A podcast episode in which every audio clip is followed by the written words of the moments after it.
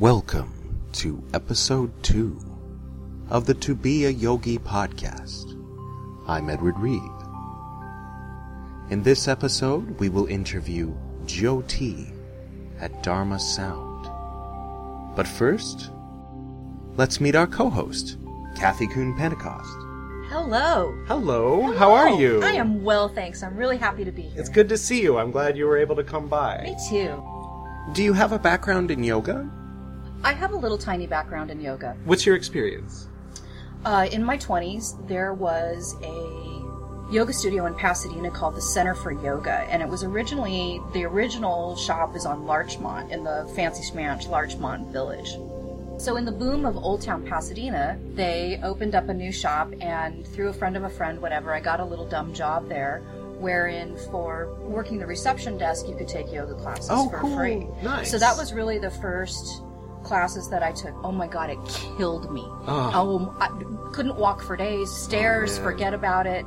Had to do the uh, like the plop technique to sit down because I had never done anything like that before. Yeah. Um, fast forward a bunch of years, I was in acupuncture school. Mm-hmm. A lot of my life had changed really dramatically in a very short time, and I was kind of out of my mind a little bit at that point. And I was in the Tai Chi class, and my teacher said, Your chi is not moving in your body. It's moving in your head, but it's not moving in your body. He said, You can't help your patients if your chi is not moving in your body. You need to do Tai Chi every day.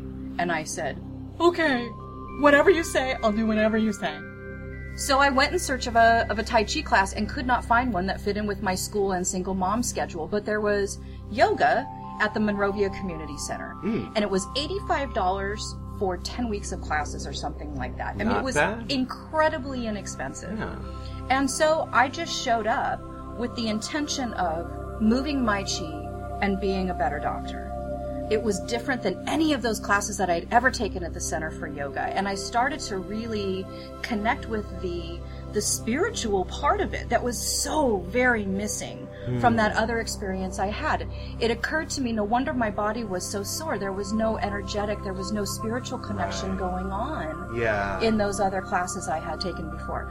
So this woman who taught the classes, her name is Gil Elliott. She was taught by an old Indian woman, a Brahmin.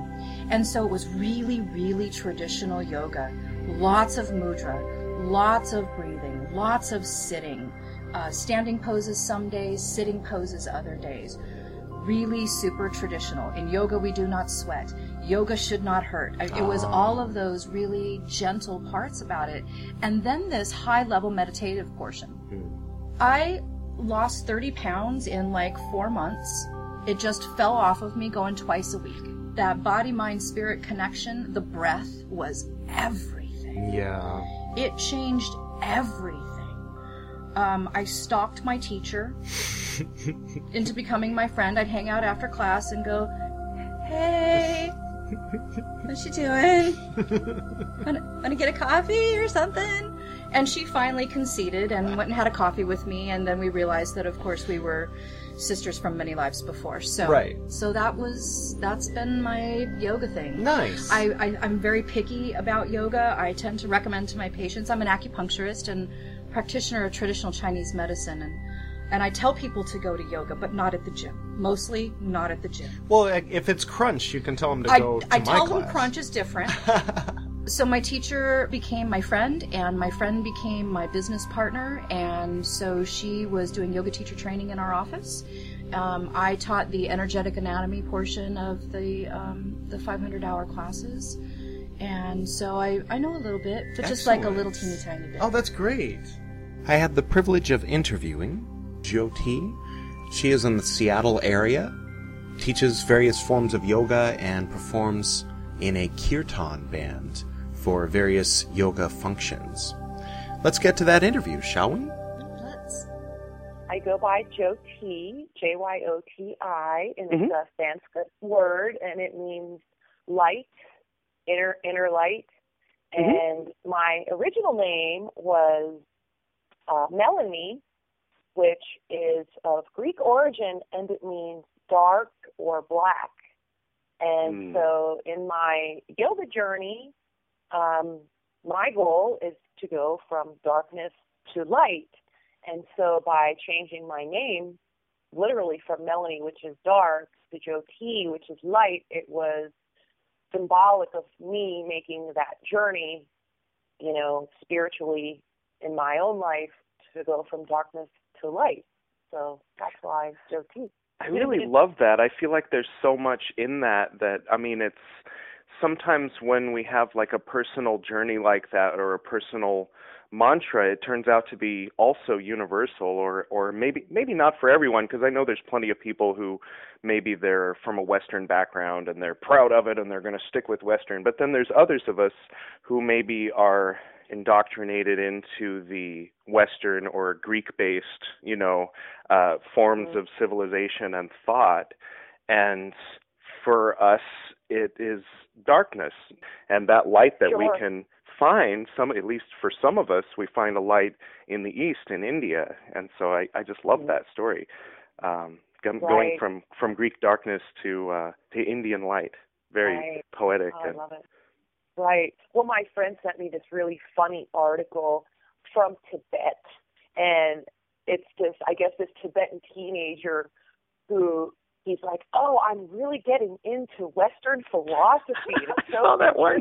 yeah And did you see that? i did awesome. Yeah, it yeah, it's it's interesting. It feels like the world, you know, brain in a way. I mean, not to sound like the Borg or something, but I'm I'm fond of Teilhard de Chardin's vision of the noosphere awakening, the world brain awakening through each of our individual connections and the sharing of knowledge. So it, it only seems natural that people would would gravitate toward the things that they lack. You know, everybody grows up Right. in a particular world and then and they look at the internet look at the world and they see ah i think that's what i'm missing and then we all start to kind of fill in the spaces toward maybe more of a global awakening a glo- you know a sh- finding the best culling the best out of out of everybody i think Right. So I think what they're calling that these days is heart-centered living. Hmm. So uh, very uh, heart chakra stuff, living in the love place all the time, breathing to that area constantly, living in the I love yous, Right. Yeah. which is great. It's Yeah. really very nice. Yeah. There's a great deal of emphasis on the the uh, chakra work that I do, uh, that my dad taught me. The, we, we do three vibrations for every chakra, except for the chest, we do seven vibrations, vibrating a pink light out to the ends of the universe, intending a the purest love that we can summon up. You can kind of bring up oxytocin. You can bring up affection. So you feel affection for your cat. You feel affection for a small child. And then you see Hitler and you say, okay, I feel affection for you. I love you. And you fill him with pink light and then he disappears and there's nothing but pink light there. Because somewhere in the universe there's a little spark of light that was once Hitler. And so if we're not loving that spark of light, then something is keeping us from oneness with the universe. Absolutely. When then Hitler wins, right? Sure. So it's all about love. It really is. tell me about the type of yoga that you teach? Yeah, so I I teach, let's see, Hatha yoga, Kundalini yoga, Bhakti yoga, that's the Uh, one i was interested in. The right, and sure, and that's um, that's my kirtan, which I do, um, and we're called Dharma Sound. So we're a kirtan band, and we, you know, we sing and chant um, the many names of God, and using Sanskrit mantra, and I play the harmonium, and I do the lead vocals. And then I have my partner Sphere, who also does vocals, and he plays drums. And we have another vocalist, Lonnie, who he, you know, so we all do vocals. And then, of course, the attendees, they also sing along. So it's a call and response. Like I'll, I'll say the mantra, and then they'll repeat it back, and then I'll say it, and then they'll repeat it back, and then we just go into this really awesome sound meditation. And the idea is that by chanting the many names of God, it's like a, it's like a baptism it's like bathing in the holy sound stream. I'm a fan of call and response. I think that is a fantastic, genuine, immediate way to raise your vibration. Um, it's it's a way of experiencing the shanti in a different kind of way than you would perhaps in your practice. Now, of course, I know what you're talking about. For but for some of us listeners, what do you mean by the shanti? The shanti, the shanti, that's the the oneness. That's what the name of my acupuncture shop is, Shanti. I chose that name Oh, very cool, cool, cool. specifically. Shanti is a is a Sanskrit word for inner peace, and that makes I think inner pe- just saying inner peace really is is uh, far from an accurate description of what that word really means. Don't sue me, Madonna. It'll make sense later. So, uh, so Shanti is the piece of of the oneness that you find when you're in your meditation or you're chanting or singing or uh, perhaps in your uh, Kundalini kind of yoga, maybe. Um, but it's it's when the individuality ceases to exist and you're just in you're just you're just all in the one. I can imagine the shanti would come quickly mm. in that type of setting with instrumentation, with three singers, and a whole room full of people. Right. You can't help but get caught in those vibrations. And I also conclude every kirtan with a gong bath. And again, we call it a bath because it's like it's a cleansing. This, this as my gong is called the subatomic chow, and it literally, you know, it vibrates at like an atomic level, and it helps to release subconscious content because it's the samskaras or the impressions that cause us most of our suffering, our subconscious imprints and impressions. And so the, the mantra and the sound of the gong, it really helps to to like vibrate and release a lot of this stored content in our subconscious and also even in the body because every time we have an emotion, uh, an emotional thought rather, we have chemicals that are released in the brain, whether it be a good thought or a bad thought determines which chemical is released. It could be an endorphin, gets stored in our body, and I'm sure as a yoga teacher, you know that they'll say, you know, like we store, we can store a lot of sadness in the shoulders. We store like a lot of anger and fear in the hips because every time we have an emotional thought, these chemicals are released. They go into the bloodstream and they are stored in different parts of our body. And repetitive thoughts over time like this, they begin to get really kind of crystallized into our body and our subconscious. And so using the sound and the vibration, it's just a really powerful way to help you know, to break up that crystallization and that subconscious content, as well as pranayama and breathing techniques and, and all of that. So, but it seems that the sound is a particularly powerful um, way to release a lot of that, um, those negative impressions that are stored in our in our body. That gong clears out the energy body in a special kind of way. I went to a, a full sound bath singing bowl concert at mm. the Awareness Center in Pasadena one time. And I think they probably had probably like a hundred different singing bowls in there. It was bananas. But it's the gong. It's always the gong that takes me the deepest, the fastest. There's something really super special about that vibration. Yeah. So what she's talking about sounds really cool. So you're chanting it out. There's instruments going. There's gongs clearing uh, old emotional stuff from the energy body too. That sounds that sounds yeah, dope. Yeah. Like we were talking about last time, there's so many uh, neurons and and basically brain cells throughout the digestive system. It's the Mhm. it's like the Jupiter in the solar system of the body. It's almost a sun, almost a brain in a, into itself, and we communicate back and forth. And I'm sure everybody can relate with that when you get sad and your stomach starts to hurt or you know you something happens you're relieved and suddenly you feel better and and you're uplifted and, Absolutely. There's olfactory cells in the digestive system as well. Oh, really? Yeah, our livers and our stomachs and uh, some of our skin smells. Wow. our postures change and and posture is so universal you can recognize it in an insect you can tell when an when an insect is feeling confident or when it's feeling sheepish Right. and we all communicate on that level of the, how the spine is curved and and how the shoulders are it's it's yeah it's very Absolutely. Yeah, you can you can almost perceive, you know, a person's mental and emotional state by if you look closely at their body and their body posture. So just like in lifting the arms up, you know, you're sending a message to the brain. So, and you know, it, it, we can have, you know, the body can, or the mind can affect the body rather, but also, and especially with yoga, we're using the body to affect the mind because Yeah. you're lifting the arms up. You're sending that message of victory to your brain. So, I mean, you have to equally, you know, equally work on the, you know, we, we have the five koshas, right? The the physical body, the breath body, the mind body, intelligence body, bliss body.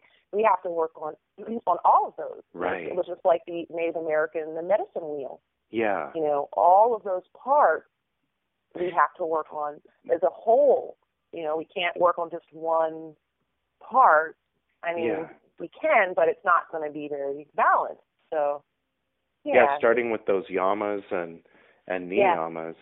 You know, if you ask someone, yoga, is it violent? They'd say, well, no. It's like, well, okay, yeah, that's rule number one, nonviolence. It's the first right. yama. Um, you know, and then lying and stealing is okay, well, these are somewhat obvious. It's like basic Ten Commandments kind of stuff, like don't be mean to other people. the yoga masters would only give their certain students certain teachings once they had reached a level of virtue. Right. You know, once they are, uh, you know, abiding by the um, the eight limbs, you know, because of the as it talks about in the Yoga Sutras, you know, the the vibhutis or the siddhis, the the powers that one can attain from certain yoga meditation practices. And so they would make sure that their students were completely, you know, responsible and virtuous Yeah. before they would give them any of these, you know, certain techniques that could possibly bring some siddhis or some powers. Well, and now we can see of it. We can see uh, examples of people who abuse that knowledge and and you know have weird culty type situations where they Right. molest their students and things like that and yell at them and Exactly. things that aren't Yeah. consistent with uh, you know real core yoga. Right. They're obviously not established in the eight limbs if they're doing those kinds of things. Yeah. So I understand that they're they're fairly disappointed with Bikram himself. You know that he took the precious practice and turned it into that. Yeah. You know all of the things that you should never do. Right. Like all of the opposites of what it's. Here's the sutra. Okay, now do everything opposite. Yeah. Have you heard the Huffington Post thing about Bikram? No. Um, Huffington Post had to invent a, a whole new section of their website called Dickipedia Oh no. Wikipedia. with an apology to Wikipedia, but not to Bikram Choudhury, who was the subject of the first post on Wikipedia. Do you want to do you want to see it? Yeah, let me see it. Okay. Bikram Choudhury. Bikram Choudhury is a 69 year old yoga instructor, a multimillionaire businessman, and a dick. The originator of hot yoga, featuring classes held in sweltering conditions, Choudhury first staked his claim to dickhood in 2002 when he attempted to copyright his sequence of 26 postures, a cynical appropriation of Hindu spiritual practice that's been compared to trying to copyright the Lord's Prayer.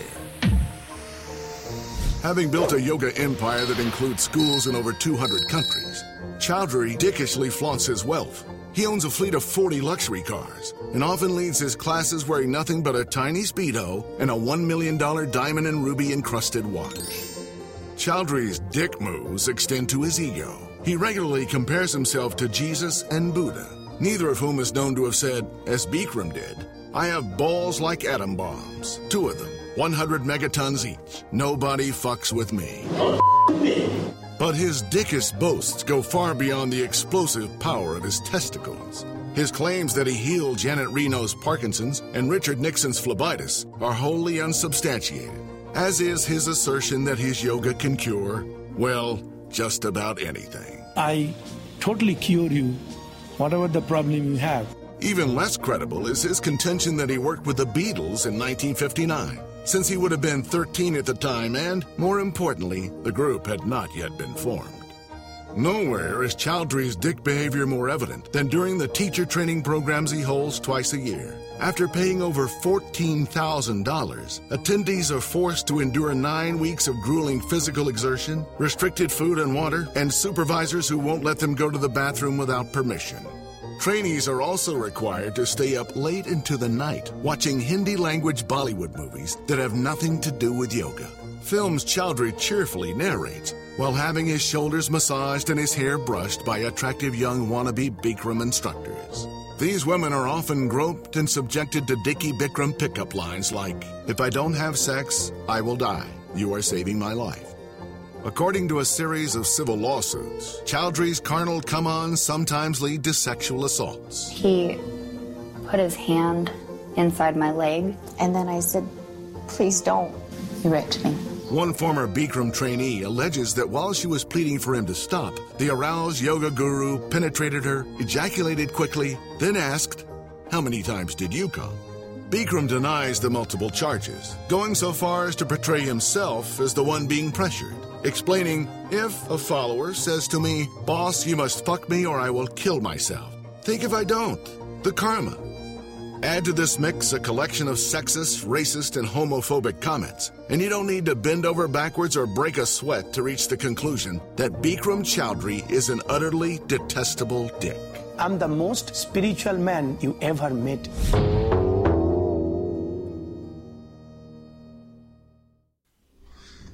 The Dalai Lama said that the worst thing that you could possibly do in life is to lie about your spirituality. You can lie about the little things, he said. You know, if it's going to save somebody's feelings. I don't want to come to your Thanksgiving dinner. That's one thing. But but but lying about your spirituality is really that's hardcore. I wish him peace and love. Yeah. Yeah, exactly. It's hard to do, but but it's it's I mean, it's frustrating, you know, when when people hear um, people who don't know anything about yoga hear you know read a headline or they hear hear a story about what, something he's up to. Yep. And then you say, "Oh, I'm a yoga teacher," and they go, "Oh, do you teach like that cult stuff?" You know, and it's just frustrating when someone out there is giving a bad name to yoga. I mean, ultimately, when people dig a little further, they realize that people come along like Bikram. well, anyway, Yeah, Wikipedia. It's rough. I'll have to watch the Floyd Mayweather one some other time. Yeah. There's a book called um, The Heart of the World, I believe, about a man's trip to find the greatest beyul, the greatest sacred place to meditate in Tibet. And um, I haven't finished the book, so I don't know if he gets there, but I'm assuming he does. Um, but along the way, he ended up meeting the Dalai Lama in the 80s, and uh, he was asking him, you know, what's the real scoop here? Like, how do you know if I'm really going to get into this? And the Dalai Lama was giving him the same kind of answers that he generally gives when he's got a microphone in front of him and he's talking to crowds of people, just very kind of gentle, universal, kind of non-committal answers. And then he finally was saying, no, but really, like if I really wanted, and so finally the Dalai Lama leans forward and he says, you need to isolate yourself, go into a forest and take on the natures of all of these demons within you and overcome Yeah. them. And I was I was reading that going, wow, oh cool, you know, this is the Dalai Lama's advice to someone who really wants to to get into it. But I mean the the key is I think that that's a personal process. You don't work your demons out in your interactions with your students, or you know, Right. you, you you work it you work that out on your own, and then you Right. you you help your student along their path, and you know keep us a, a, a respectful distance from let them have their aura, and you have your aura, and sometimes you come together in a group and you have sort of a collective experience, but at the end you all separate and, and go and, and live your separate lives, you know. So there's no parasitic, there's no one way flows of energy. The uh Surangama Sutra, uh, volume number eight. It's it's really I re- recommend it. it. It's it the the pattern it follows is basically Buddha's talking to Ananda, I believe, and uh, he's saying that when you meditate for a long time, first you'll get to this place where you'll see all the many Buddhas throughout the ages all around you, and you're all meditating, saying Om together at once. And it's a wonderful state. And as long as you don't think you're a sage, then you'll pass through it and everything will be fine. But if you think at this point that you're a sage, then you will be vulnerable to the demon's influence. And then he goes on, and then he says, Next, you will know that every time you take a step, you are killing life and killing bugs, and you just can't help doing it. And life devours life, and it's brutal, and you'll weep and weep and weep.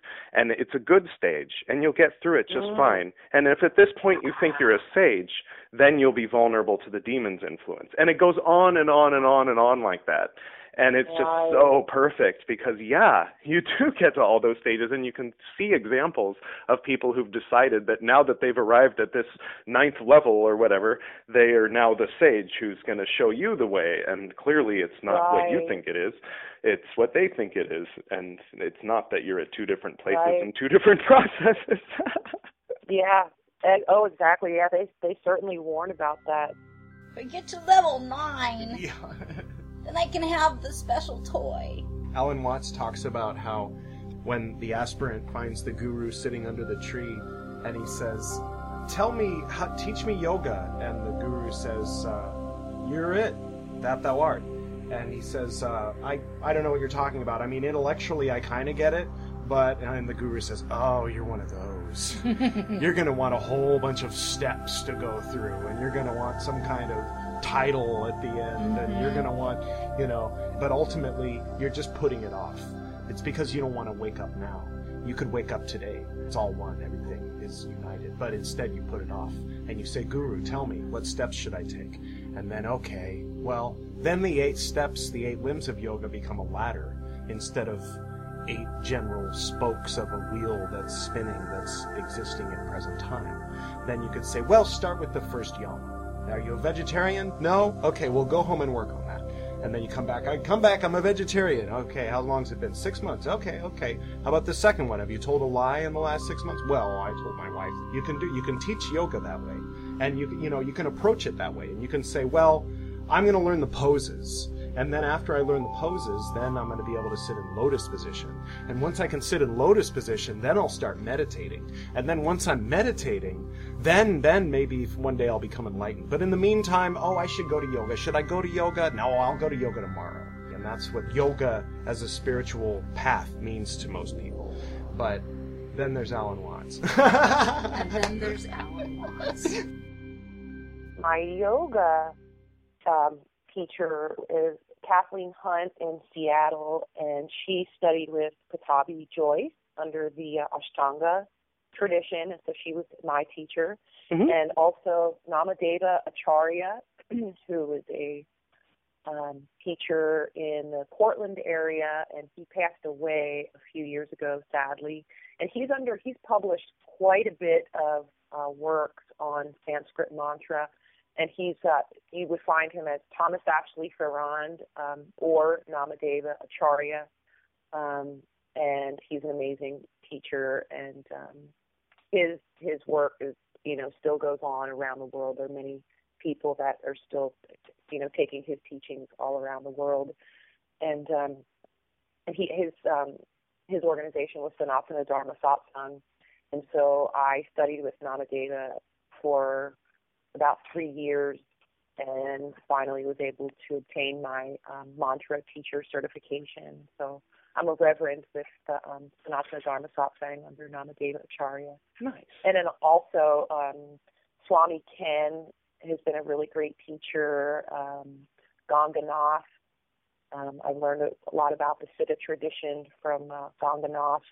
And then um, Salvatore Zambito, um, he wrote a great book called The Unadorned Thread of the Yoga Sutra. And he, I learned my subtle anatomy, um, much of it um, through Salvatore. And he lives in Washington. And I would highly recommend if you are um, someone that's studying the Yoga Sutra because it's a it's a it's a pretty large book, and on on the left page is you know the uh, sutra in Sanskrit with English transliteration. Mm-hmm. And then on the next page, because you know how many you can get an Iyengar uh, translation, Satchidananda, you know, Pure Right. Whatever, right? But now this book is amazing because he actually takes the the the, the, um, on the page to the right. It has nine different translations Excellent. nine different translations because many times I've read many different um, translations of the Yoga Sutra. You know, like Iyengar to me is a little too dry. You know, I really like uh, Pirouette, but it's really interesting because it's you know they're they're translating the same sutra, and but it's nine. You know, and some are more scientific in their approach. Some are more, you know, kind of artistic and poetic in the way they translate it and to, to actually have them all side by side. So it's really like having nine books, nine translation books all into one book.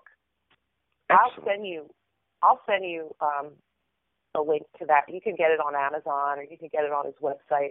Thank you. Yeah, I'll definitely check that out. sincere student, this is the only book you'll need. Yeah, it's amazing. Yeah, that it, it um makes me think that with nine different translations, you could start to key in on maybe what your own translation or or how, applying it to your own life would be. I I read the uh, Swami Satchidananda Definitely. translation. He's the uh, you know probably the the big hippie of all the all of them. But I mean he's Right. he's serious, and you he's know. But there, Hmm? right? He's one of the translate Oh, good. translators in this work as well. hmm yeah, Definitely. Yeah, He he's very major, kind. The top nine, yeah, and of course, of course, Satchidananda is one of the top Yeah. people. So Nice. And um Yeah. tell me about your your train part of your training was in India? Well, I traveled in 2006 uh, with my teacher, um, and we went to the sacred site in the north, and we went up into the Himalaya mountains, and we had a spiritual pilgrimage, and we went up to um, it was called um, Bhojbasa and Tapovan, which is we went basically to the source of the Ganges River, right Nice. where it basically you know starts. You know, and it was just Before it's been so polluted. beautiful, so pristine, and because especially when you're at the very northern tip, you know, the water. I mean, of course, when you get down and you know the Varanasi and different parts of India, the water seems for sure a little murky right. brown. But somehow has not so much- miraculous healing qualities Beautiful. anyway. Yeah. Absolutely. But up in in the in the north at, at the source, I mean, it's just it's so clean and pristine, and uh, it was just amazing, really amazing to experience. You know, just to go to this place where it said that so many saints and sages have spent so much time in their meditations, and just to be there and to feel that and experience that, and just to walk, you know, to walk your feet on these places where these amazing people have gone before just really powerful and it was a great experience you know, great education and I look forward to going back again. I look forward to going for the first time for sure. Yeah, absolutely. Oh, you'll love it. It's it's so rich, so rich. And if you love yoga and you love knowledge, and you know, then you'll just love India. Very and the food's really great too. So Dharma Sound, how did that uh, come together? That was about 10 years ago? Well, I've been leading, I've been teaching and leading um, yoga, mantra, and meditation for since 2004. Um, it was when I got my harmonium in 2000, it was 2009, I believe. 2009, 2010 was right around when I got my harmonium. And before that, I was calling it just satsang, where we would just gather and we would chant and meditate without really any music. And it really became Dharma Sound when I got the harmonium and I really started to add in um, the element of music along with the mantra chanting and meditation. And so that's kind of how Dharma Sound was started. Basically, once I got my harmonium, that was kind of the birth of Dharma Sound. So, and that was about about 2010. And we do yoga studios and bookstores, and we open up for meditation teachers. I've opened for Swami Ken, uh, for Ganganath, for Guru Surya, and so you know we we do a regular monthly kirtan, and then we also do other events where we'll travel. We're pretty much just in the northwest at, at this point.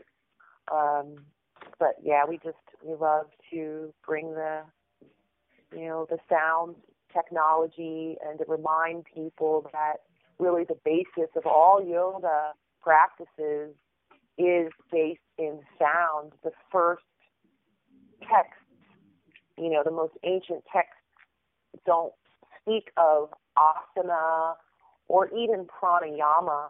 They speak of sound and mantra. Very interesting. So this is before the before the Yoga Sutras. Yeah. So if you look at the if you start to look at the Vedas, the Mm. the, the Rig Veda, Atharva Veda, Yajur, Sama, and each each kind of has a, a different kind of flavor. But the earliest the earliest um, Vedas are based on the singing of the mantra and the sound. Very cool. Right, right. So again, even in even in the other you know religious traditions, you think of you know Christianity in the beginning was the Word, and the Word was God, right? So it was that vi- that vibration that began creation, you know, and then just as well in the Hindu tradition, they say Om Nada Brahma, which means sound is God. So in the beginning was the Word, and the Word was God. Sound was God. And the Om word was Brahma. Om. Yeah, Om Nada Brahma, sound is God, or God is sound. So, God, you know, God is sound. You know, that intelligence that, and we know, you know, now at the molecular level, the, the physics and all of that, it's really only proving what the ancients, the ancient yogis knew and spoke about and wrote about thousands of years ago. If you don't mind, um, maybe giving some examples of syllables of mantras that relate to certain gods. Right. So we have um, we have long mantras, but we also have they're called the bija mantras or the seed mantras. So, for instance, the chakras, lum for the first, you know, vam, rum, yum. So a one syllable sound. And we have, for instance, Ganesha, the elephant god, the remover of obstacles. His his seed mantra is gum. Or um, Saraswati, it would be Aim. For Lakshmi, it would be Shreem, and on and on. And so each, yes, there is a, a, an association with a deity. Or if you don't like deity, look at it as quality of nature right? Some people person what is it? It's the anthro they anthropomorphize. Right. Yeah. Uh, I I like to bring up Carl. Jung at that point. Yeah, exactly. They give them personalities because as humans we relate to stories and to personalities. And so if you want to, I like to look at it as the deity and I will visualize the deity. You don't necessarily have to do it that way. Again, you could work with it as it's a, a quality of nature. And then as well with the, the mandalas or the, in, they call it yantra. In the Hindu tradition, what, what they refer to as a mandala more in um, Tibetan Buddhist, it's, they call it a yantra. It's basically the same thing. It's, you know, it's a geometric formation. And I think most people know mostly about the Sri Yantra, which are the uh, 16 interlocking triangles pointing upward and pointing downward. And in tantric uh, practice, what you do is you take take the whatever and each yantra has its own mantra. Each yantra has its own deity, and so you work with meditating on that yantra and you're meditating on it and you're chanting the mantra associated with that yantra or that deity. Mm-hmm. And it's like invoking invoking the energy of, of that quality or of that deity. And one of the ways that I love to look at it is that the yantra literally means vehicle, right? So yeah, the, these these geometric formations that you see, the yantras or the mandalas, it means vehicle. Okay, and tantra is so, web. Yes, tantra just it just means web. Exactly.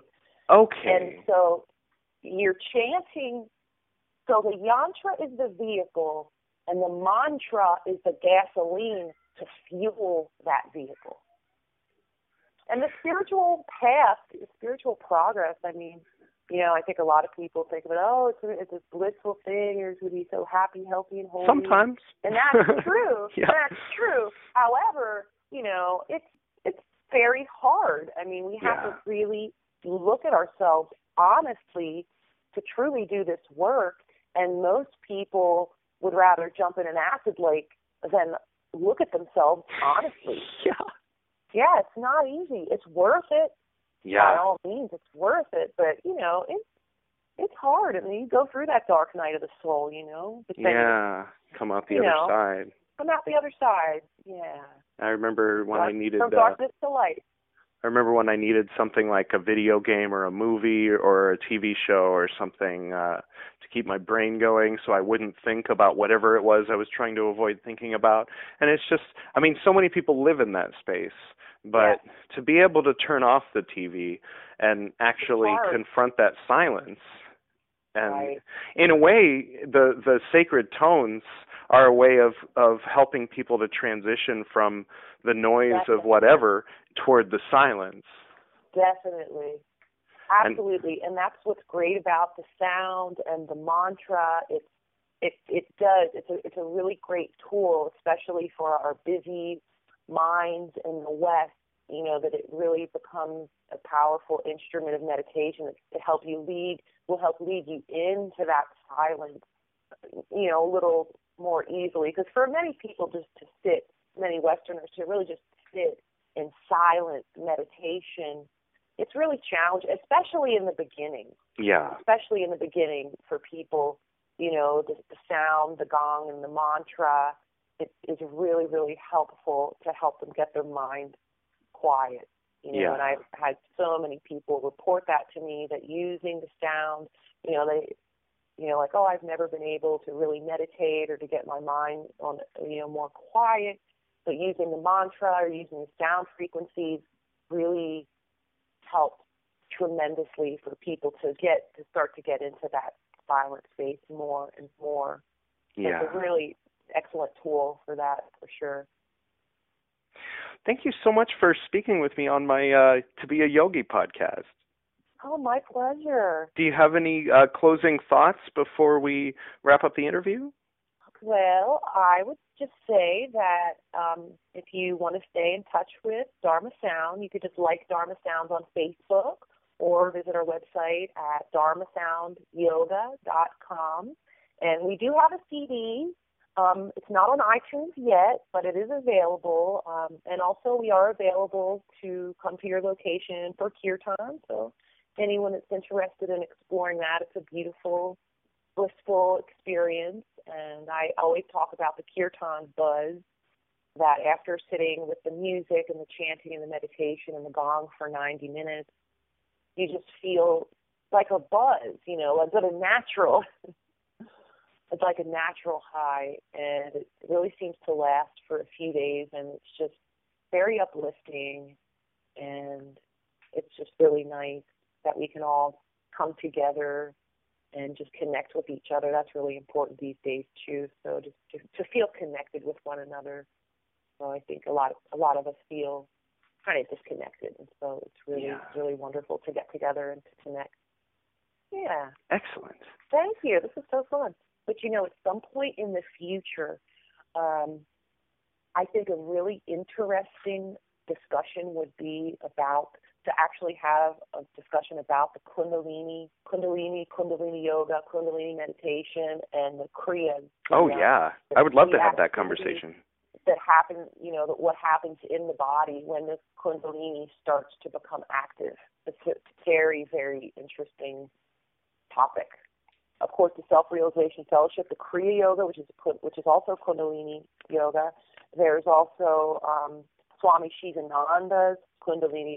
So many, yeah. When we talk about Kundalini yoga, now people think of they think of the white tantric or they think of the 3HO or the Yogi Bhajan, which is which which is most popular in the West, where everyone wear the white and they do their. And I teach that kind of yoga as well. hmm Um, but there are, yeah, there are many kinds of Kundalini yoga too. Of course, yoga is it's just so vast and Yeah. it's incredible. Well, if you consider all the different forms of Christianity, and that's only 2015 years old. you know? Exactly. yeah. Yeah, there's something for everybody. It seems. Yeah. Well, awesome. Thank you. And I look Absolutely. forward to hearing the finished product. Yeah, we'll we'll be yeah we'll we'll keep this going. You know, I'll talk to my friend and set something up in the future for for that. That'd be awesome. But So- this is so much fun. I could do this every day. Yeah, yeah. So you guys don't have a base? Do you have like a a, a location where you show up most often? Yes, most often we we do our regular monthly kirtan at Expansions Yoga in Silverdale, Washington. And that's Oh, yeah. outside of Seattle, about 40 minutes or so. In the, exactly. Yeah, just right outside of Seattle. I just tell people that aren't from here. I just say the Seattle area. Right. because, You know, the Seattle area. But yes, uh, Silverdale. We do that every every month, and then of course we do you know festivals and private events, and like we do unity churches and bookstores, and we open up for other teacher, you know, for meditation lectures and stuff like that. We'll open up for those teachers and stuff. So Excellent. Well, hopefully, Yeah. hopefully uh, we'll have you back on uh, maybe at some point in the future. And and um, when my wife and I are up there in in Washington, we'll definitely stop by and visit you. And maybe we'll end All up in. India at the same time. Oh, that'd be great. Yeah, Yeah. be. I'm saving up, trying to save up my money for another trip to India. Excellent. it's worth it. okay. Awesome. Well, enjoy the rest of your day. Namaste. Thank Namaste. You. Thank you. Bye. Bye bye. Uh, I'm a fan. I'm a fan of the uh, of the sound stuff. Yeah. Big shit happens with that because here's the thing: it's all vibration, and that's all it comes down to. Energy. It's all fucking energy. I love sound healing stuff. I think it's great. If you ever get a chance to go to any kind of like sound bath or Mhm. anything like that, you should totally go. It's a magnificent experience. And anyone in the Seattle area, I recommend hitting up her website. We'll put a link on the description. It sounds like she's got a cool thing going on there. It does. a really cool thing and it sounds like her heart is really in it and she really wants to be as helpful and as much of service as she can with with the uh, with the sound gifts that she has that's really that's really great do cheers to her Yeah, makes me want to go on a, a road trip up north. I've got uh, some people in Oregon and Washington to visit, and definitely I'll be hitting up Dharma Sound when I'm up there. yeah i can't wait to hear what it's like Let's hear it.